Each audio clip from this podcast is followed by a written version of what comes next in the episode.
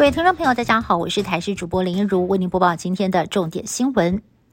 中国大陆的疫情持续升温，却宣布从明年的一月八号开始解除入境隔离措施，同时将开放中国公民出境旅游。先是日本开出第一枪，打算对中国的旅客进行入境快筛。我国指挥中心一开始表示暂不跟进，如今政策大转弯，宣布从明年一月一号开始，针对中国四个直航点，还有金马地区春节专案来台旅客全面实施唾液 PCR，一旦验出了阳性，除了要居家隔离五加 N，另外也会。抽验进行基因定序，监测是否有新兴的变异株。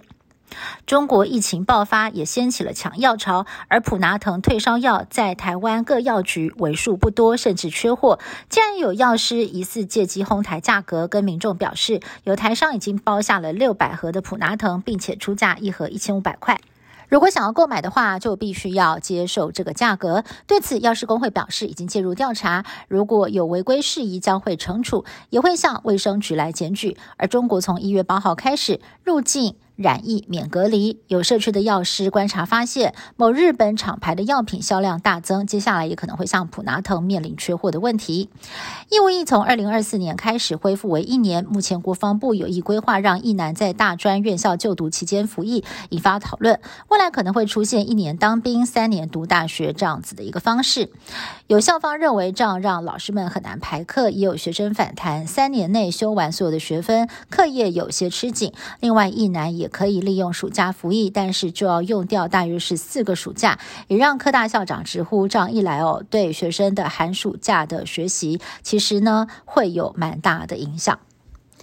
屏东访寮有三位民众穿着恐龙装上街，引发了瞩目。根据了解，原来是附近的店家交换礼物，收到恐龙装才会试穿出门，觉得很有趣。不过，警方也呼吁了，穿恐龙装会影响到视线跟应变能力，还是不要这样在马路上行走会比较好。民进党九合一大选败选报告出炉，检讨小组听取各方的意见之后，列出了疫情、通膨、黑金、兵役，还有论文抄袭等因素，都是造成年轻还有中间选票流失的关键。代理党主席陈其迈跟检讨小组召集人郑文灿也亲自出面说明败选的原因。中东约旦著名古城佩特拉二十六号遭到暴雨侵袭，引发洪水，导致许多外国的游客一度受困，前前后后撤离了将近两千人。佩特拉是联合国教科文组织世界遗产，被列入新的世界七大奇迹，有超过两千年的历史。城中保有部分岩石雕刻和古建筑，包括了相传藏有宝藏的卡兹尼神殿。一九八九年电影《圣战骑兵》也在当地大量取景，几千年来也持续。的吸引欧美游客前往观光。以上新闻是由台视新闻部制作，感谢您的收听。更多新闻内容，请您持续锁定台视各节新闻以及台视新闻 YouTube 频道。